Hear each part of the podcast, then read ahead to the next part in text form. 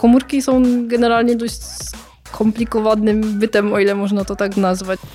Krew jest akurat takim organem, który ulega ciągłej regeneracji. Nasza hipoteza była taka, że, że ta cząsteczka, którą badamy, protoporfiryna kobaltu, wywołuje taki efekt e, mobilizacji komórek ze szpiku do krwi. Co chwilę otwierają się jakieś nowe możliwości, jakieś nowe, ciekawe tematy, które warto zgłębić i mamy oczy, oczy i uszy otwarte. Mamy nadzieję, że, że w przyszłości ten nasz pomysł będzie można wykorzystać do stworzenia nowej terapii. Podcast Nauka na żywo. E, bohaterką tego odcinka jest e, dr Agata Szade z Zakładu Biotechnologii Medycznej na Wydziale Biochemii, Biofizyki i Biotechnologii Uniwersytetu Jagiellońskiego. Mm, wykształcenia zdobywała właśnie w tej jednostce, natomiast swoje kompetencje także zdobyła w Orleanie we Francji, a także w Uniwersytecie, Uniwersytecie Stanfordzkim.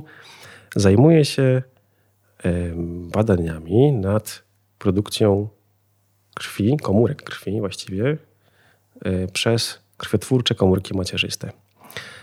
Agata, zanim włączyliśmy kamery i mikrofony, mówiłaś mi, że są pewne kontrowersje dotyczące tego, czym są te komórki macierzyste i jak one działają. Czy możesz powiedzieć, co to są za komórki? E, to jest taki bardzo szeroki temat i może kontrowersje nie dotyczą ściśle tego, czym one są, ale raczej tego, jak je można wykorzystać. Komórki macierzyste to nie jest taka jednorodna grupa komórek.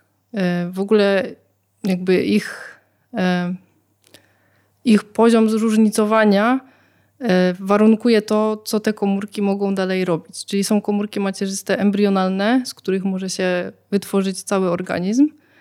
E, I są na drugim biegunie, e, można powiedzieć, są komórki macierzyste w dorosłych tkankach, które odnawiają daną tkankę i które mogą się zróżnicować tylko w kierunku komórek tej danej tkanki. Czyli na przykład w skórze są komórki macierzyste, które odnawiają komórki skóry i taka jest ich funkcja. Można je wykorzystać w terapii, kiedy skóra jest uszkodzona. Natomiast te komórki macierzyste skóry nie będą mogły wytworzyć komórek oka albo komórek krwi i dlatego nie można jakby patrzeć na komórki macierzyste jako taki mm, jako takie komórki, z którymi można zrobić dowolną rzecz. Z każdej komórki macierzystej można wyleczyć każdą chorobę. A czy wszystkie tkanki mają takie, takie komórki? Hmm, z tego, co mi wiadomo, e, niekoniecznie wszystkie komórki, nie wszystkie tkanki mają komórki macierzyste. Być może tkanki, o których nie wiemy, że, że mają komórki macierzyste, je mają, ale o tym po prostu nie wiemy. E, ciężko jest, trochę ciężej jest udowodnić, że czegoś nie ma, niż że coś jest.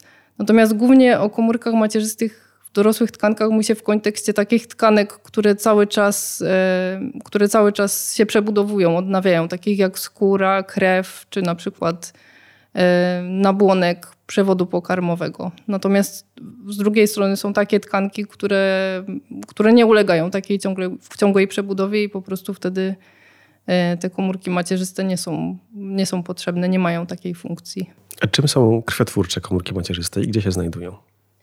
Krwiotwórcze komórki macierzyste znajdują się głównie w szpiku kostnym e, i są to takie komórki, z których cały czas powstają wszystkie komórki naszej krwi. Bo krew jest akurat takim, e, można powiedzieć, organem, który ulega ciągłej regeneracji. Komórki krwi nie żyją wiecznie, w zależności od typu żyją od kilku godzin, kilku dni do kilku miesięcy. A powiedz, są... powiedz jakie komórki są we krwi i które żyją dłużej, a które krócej? We krwi występują e, na pewno wszystkim znane krwinki czerwone, które przenoszą tlen i one żyją około 3 miesiące. Oprócz tego mamy białe krwinki, czyli leukocyty, które mają, których są różne rodzaje, na przykład limfocyty, e, granulocyty, które możemy podzielić na neutrofile, bazofile, ozynofile i one żyją już trochę krócej. E, wyjątkiem tutaj są takie szczególne komórki, e, które się nazywają limfocyty pamięci. To są takie komórki, które można powiedzieć, są mm, takim rezerwuarem, e, rezerwuarem informacji o e, patogenach, które organizm napotkał i które, które mają taką funkcję, że mm, mogą potem e, wywołać odpowiedź immunologiczną przeciwko danemu patogonowi, jeżeli organizm się z nim zetknie ponownie. I takie komórki mogą żyć latami nawet. To na tym mechanizmie właśnie bazuje e, cały system szczepień, prawda? Tak, dokładnie. No i po, poza tymi komórkami, które które właśnie mogą żyć e, bardzo długo, no to generalnie pozostałe komórki się cały czas tworzą, umierają, tworzą się nowe. Dlatego te komórki macierzyste są tak bardzo ważne w przypadku krwi, no bo one cały czas muszą e, się dzielić, różnicować i, i po prostu odnawiać całą tą pulę komórek krwi. A pytałem jeszcze, gdzie się znajdują, bo to może być ciekawe z jakiegoś fizjologicznego punktu widzenia. Może jest jakieś w ogóle uzasadnienie ewolucyjne albo fizjologiczne na, na umiejscowienie tych Hmm, dobre pytanie. Kwiatwórczych komórek. Szczerze mówiąc, nigdy, nigdy jakoś nie zastanawiałam się nad tym, ani nigdy się nie spotkałam z takim zagadnieniem, okay. dlaczego akurat są w szpiku. No, myślę, Bo są że, w szpiku tak, kostnym, tak? Może z jednej strony jest to, jest to takie miejsce, gdzie są dobrze chronione. A tak szczerze mówiąc, to, to nie wiem, musiałabym, musiałabym gdzieś poczytać, czy jest jakieś takie uzasadnienie tego.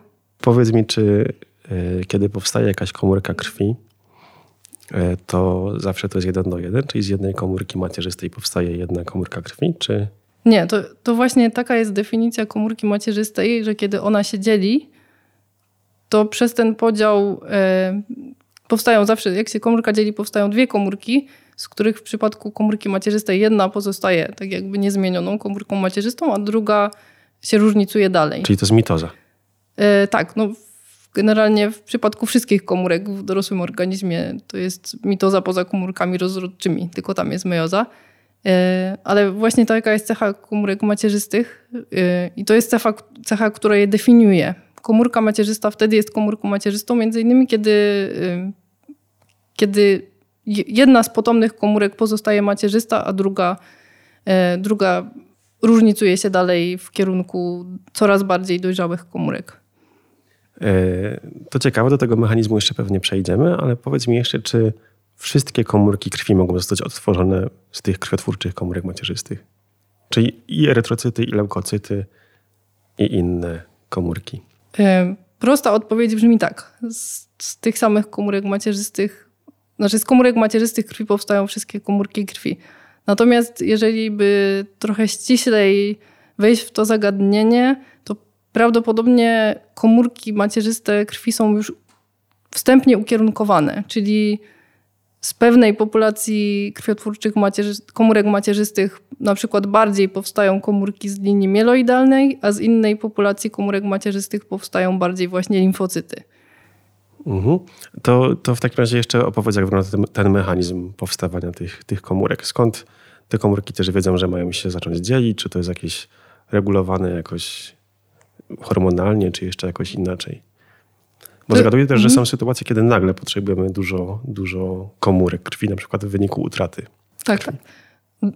Normalnie w, w, takich zwyczajnych warunkach, kiedy organizm jest zdrowy, no jest taka cała sieć, taka zależność różnych sygnałów, które te komórki e, utrzymują. E, te komórki, żeby trwać w takim niezmienionym stanie, potrzebują określonych czynników dookoła siebie, które im właśnie ta nisza, czyli ich środowisko w szpiku zapewnia.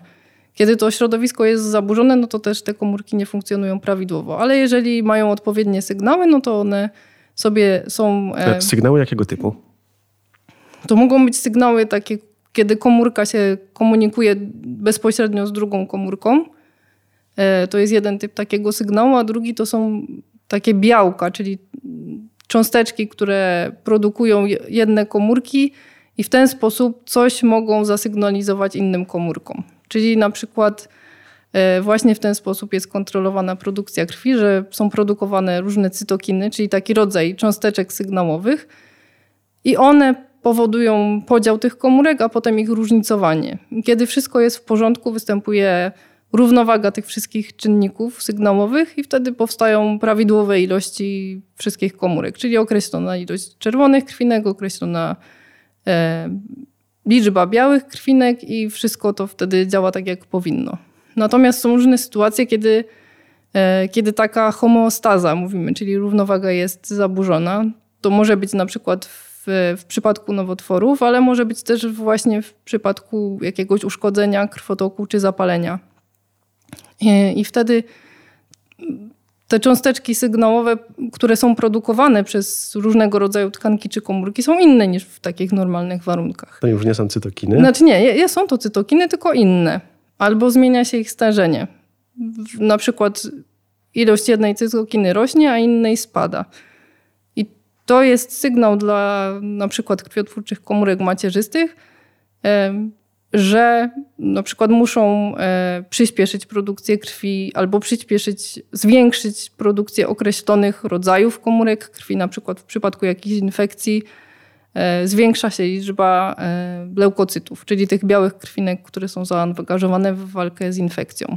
A w przypadku utraty krwi czy tam zwiększonego zapotrzebowania na tlen zwiększa się produkcja krwinek czerwonych. To mm, powiedz nam, Agata, na czym polegały Twoje badania nad komórkami macierzystymi krwi? Jak w ogóle do nich y, dotarłaś, do tego miejsca i, i co, jakie miałaś wyniki? E, wszystko zaczęło się od przypadku, bo to, nie był, to nie był pierwotny cel moich badań, e, żeby się zajmować komórka, krwiotwórczymi komórkami macierzystymi. Ja badałam e, w czasie swoich studiów doktoranckich nowotwory. I w w czasie tych badań chcieliśmy sprawdzić, jak indukcja enzymu, który badaliśmy, oksygenazy chemowej, może wpływać na rodzaj komórek układu odpornościowego, które napływają do guza. Chcieliśmy zobaczyć, czy jeżeli jakby sprawimy, że aktywność tego enzymu będzie większa, to czy wtedy do guza na, mogą napłynąć e, komórki, które na przykład będą mogły lepiej walczyć z nowotworem, czy też będzie przeciwna sytuacja, że napłyną komórki, które będą blokowały tą odpowiedź immunologiczną i wtedy nowotwór będzie mógł się łatwiej rozwijać. I żeby aktywować e, ten enzym, używaliśmy protoporfiryny kobaltu. To jest taka bardzo, bardzo dawno poznana e, cząsteczka, której się właśnie w wielu różnych badaniach używało mm, jako aktywatora enzymu, który badaliśmy. I myszom, którym podaliśmy tą cząsteczkę, e, zauważyliśmy, że u tych myszy e, zwiększyła się liczba leukocytów we krwi. I w sumie od tego się wszystko zaczęło. A możemy trochę porozmawiać o tej cząsteczce? Co to jest za, za cząsteczka chemiczna? W ogóle co to jest porfiryna, co to jest protoporfiryna hmm. i czemu kobaltu?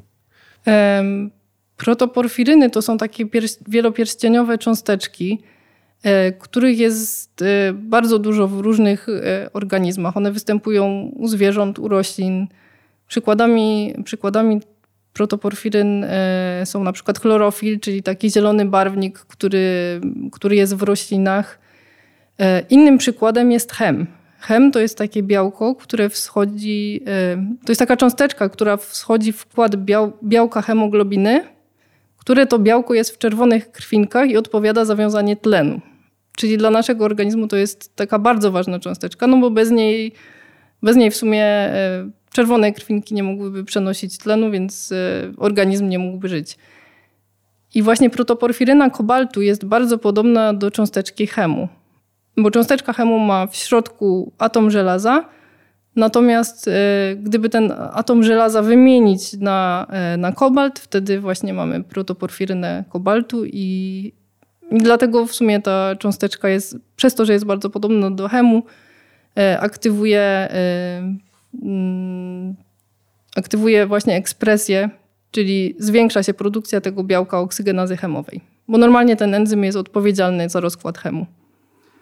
Okej. Okay. I e, właściwie przypadkowo wam wyszło w badaniach, że po podaniu protoporfiryny kobaltu zwiększa się, zwiększa się produkcja leukocytów w organizmie myszy, tak? Tak. E, no i właśnie bardzo nas zaciekawił ten efekt, bo ta cząsteczka była od bardzo wielu lat używana przez wiele grup, nie tylko przez naszą. E, przez naukowców zajmujących się ogólnie oksygenazą chemową była to, ta cząsteczka stosowana od wielu lat.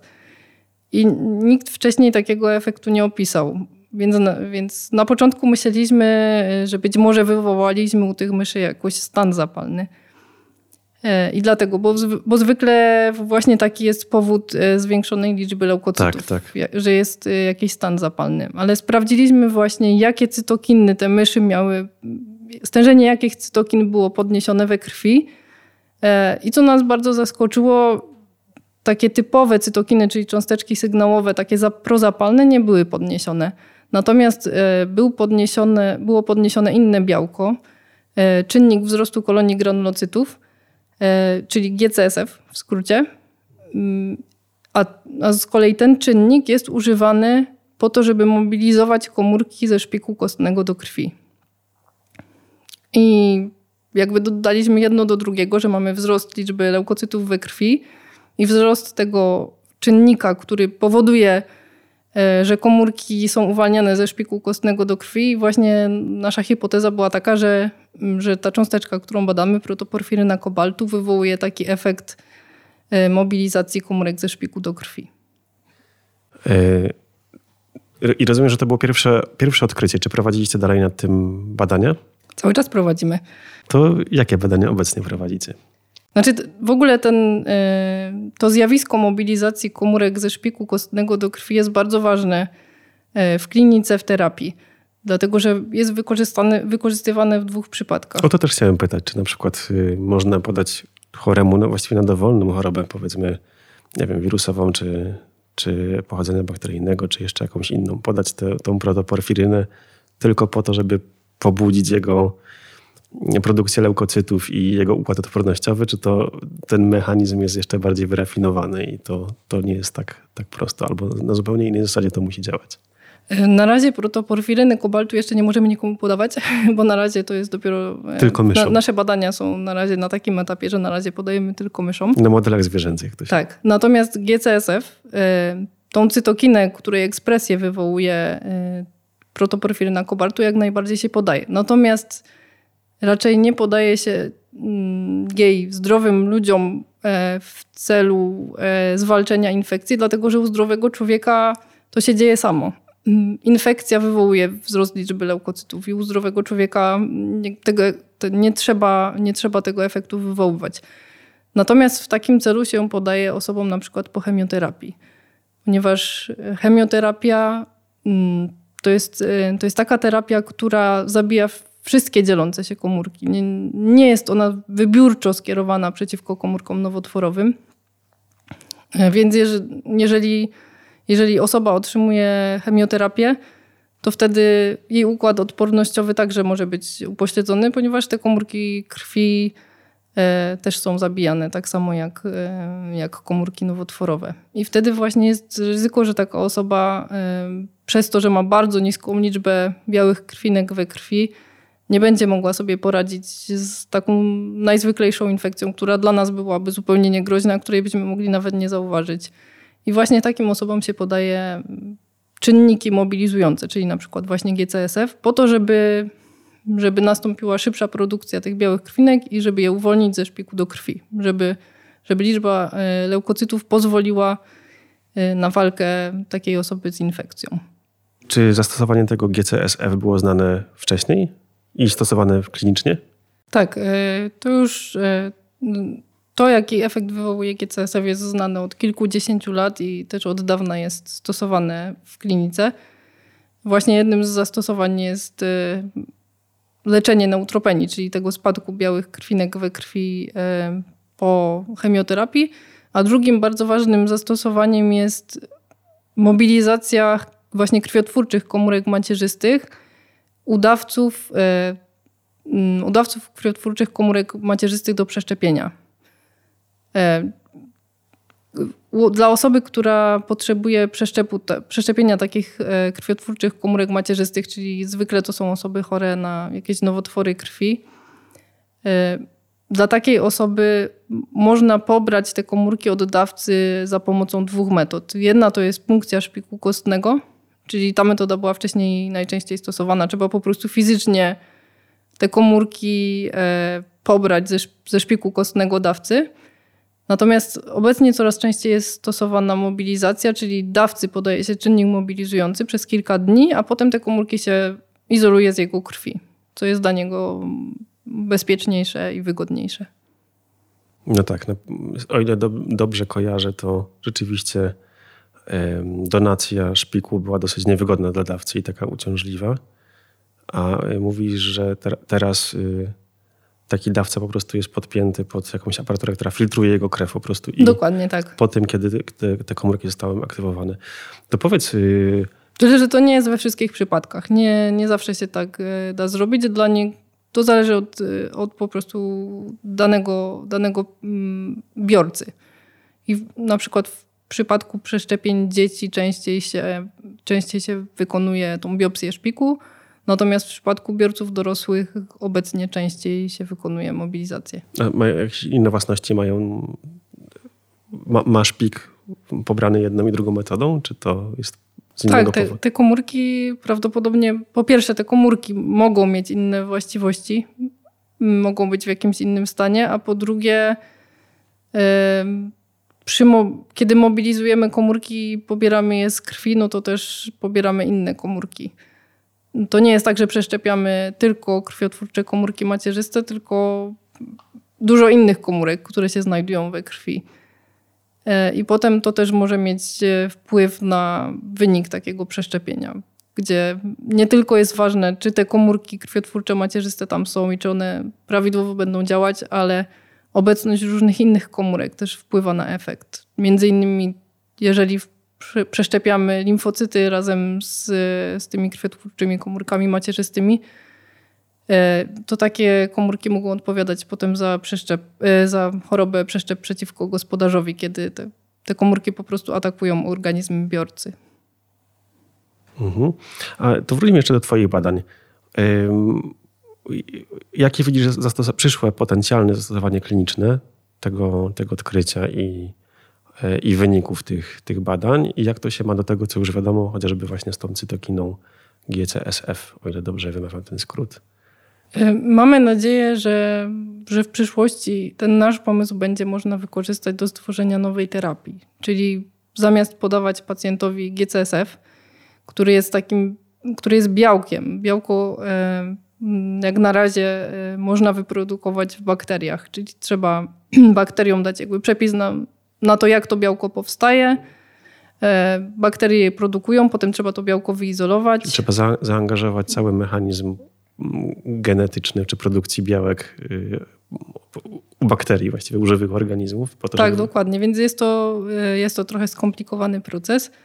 Natomiast, no i wiadomo, że jak, jeżeli się jakieś białko podaje e, pacjentowi, no to to białko działa tylko przez określony czas. Natomiast e, to, co my byśmy chcieli zrobić, to jeżeli się podaje protoporfirynę kobaltu, to ona mm, wyzwala jakby produkcję tego białka endogennego, czyli nasz organizm zaczyna produkować GCSF. Mhm.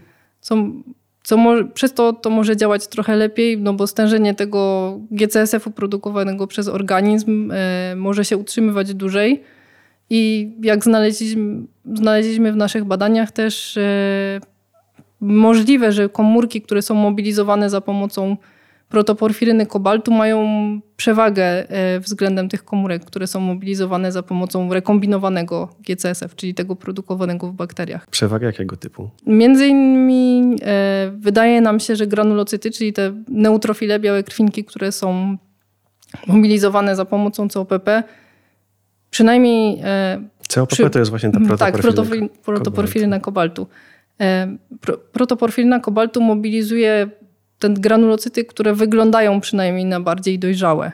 Mm, ponieważ e, jeżeli e, ogólnie, jeżeli występuje mobilizacja, to ze szpiku są uwalniane wszystkie komórki. E, I komórki macierzyste, i komórki progenitorowe, czyli jakby takie następne stadium, i wszelkiego rodzaju różne dojrzałe, niedojrzałe komórki krwi, bardzo dużo niedojrzałych. No bo one, mm, one normalnie by jeszcze nie były uwolnione, tylko dopiero kiedy dojrzeją. I przez to, że one są niedojrzałe, nie zawsze mogą dobrze pełnić swoją funkcję. Czyli na przykład, jeżeli są to granulocyty, to takie niedojrzałe granulocyty mogą nie być tak efektywne jak normalne granulocyty w walce e, z bakteriami. Natomiast wydaje nam się, że te komórki, które są mobilizowane za pomocą protoporfiryny kobaltu, wyglądają na bardziej dojrzałe. I właśnie teraz przeprowadzamy eksperymenty, żeby sprawdzić to funkcjonalnie. Czyli po prostu bierzemy te granulocyty mobilizowane za pomocą protoporfiryny kobaltu, za pomocą GCSF i sprawdzamy, czy rzeczywiście będą bardziej funkcjonalne w zabijaniu bakterii. A czy są jakieś przeciwwskazania w podawaniu protoporfiryny kobaltu człowiekowi, bo w sumie o to pytam. Bo rozumiem, że badania są na razie na modelach zwierzęcych, tak. ale być może kiedyś przejdą do fazy klinicznej i badań. Na razie nie zaobserwowaliśmy na myszach jakichś mm, poważnych efektów ubocznych, więc na razie, na razie nie wydaje nam się, żeby, e, żeby były jakieś przeciwwskazania. Jeżeli, jeżeli coś nawet e, jakieś się pojawią, jakieś efekty uboczne, zawsze można próbować jakoś modyfikować tą cząsteczkę, tak żeby nie straciła swojego efektu, żeby ciągle działała mobilizująco, natomiast y, żeby nie wywoływała jakichś efektów ubocznych. Więc mamy nadzieję, że ogólnie ta idea będzie mogła jakoś być y, wykorzystana w przyszłości. A tą cząsteczkę, tak pytam z ciekawości, y, z praktycznego punktu widzenia, tą cząsteczkę podaje się dożylnie, tak? E, nie, my ją podajemy, myszy się podaje do trzewnowo, E, natomiast na przykład GCSF, jak się podaje pacjentom i tak samo protoporfirynę kobaltu można podawać podskórnie. Y, a co jest ciekawe, bo to bardzo dobre pytanie, inne protoporfiryny można je tak zmodyfikować albo e, w taki sposób podać, żeby, żeby można było je stosować doustnie. Więc to też mamy nadzieję, że mogłaby być e, taka zaleta protoporfiryny kobaltu względem GCSF-u rekombinowanego, że być może w przyszłości by udało się opracować taką formulację tej cząsteczki, żeby, żeby mogła, mogła działać po podaniu doustnym. E, to skoro mówimy o przyszłości, to chciałem spytać, jak, jaką widzisz przyszłość tych swoich badań? W którą stronę one mogą podążać albo jakie wyniki mają szansę przynieść? Ciężko mi jest tak długoterminowo e, to określić, no bo jakby każdy kolejny etap naszych badań zależy od tego, co zobaczymy wcześniej. E, jeżeli, jeżeli zobaczymy, że, ta, że kobaltu rzeczywiście działa tak dobrze, jak nam się wydaje, jak byśmy chcieli, to na pewno będziemy kontynuować te badania na tyle, na ile będzie to możliwe i potrzebne. Natomiast e, myślę, że co chwilę otwierają się jakieś nowe możliwości, jakieś nowe, ciekawe e, tematy, które warto zgłębić i mamy oczy, oczy i uszy otwarte. Cały czas e, staramy się być na bieżąco z tym, z tym co jest opisywane w literaturze i co, jaka jest w danym momencie potrzeba, co, co możemy badać, mając do dyspozycji oczywiście e, ten sprzęt i tą wiedzę, którą mamy. To jeszcze a propos mm, tego, że śledzicie to, co się dzieje. Niedawno słyszałem, że e, podano już e, sztuczną krew pacjentom, ludziom, która podobno działała, przepraszam, sztuczne chyba erytrocyty, sztuczne komórki czerwone, które działały i przenosiły tlen. Czy coś na ten temat słyszałaś, na temat tych badań? No, krwinki czerwone to nie jest jakaś taka skomplikowana, e, one nie, nie pełnią żadnej skomplikowanej funkcji. Ich funkcją jest to, żeby pobrać tlen tam, e, gdzie jest jego wyższe stężenie, czyli w płucach i oddać go do tkanki tam, gdzie stężenie jest niższe, więc myślę, że to akurat, jeżeli by się miało jakieś komórki w organizmie zastąpić czymś sztucznym, to to by były jedne z komórek, które łatwiej można byłoby, e, można byłoby mm, zastąpić. Zwłaszcza, że one nawet nie mają jądra.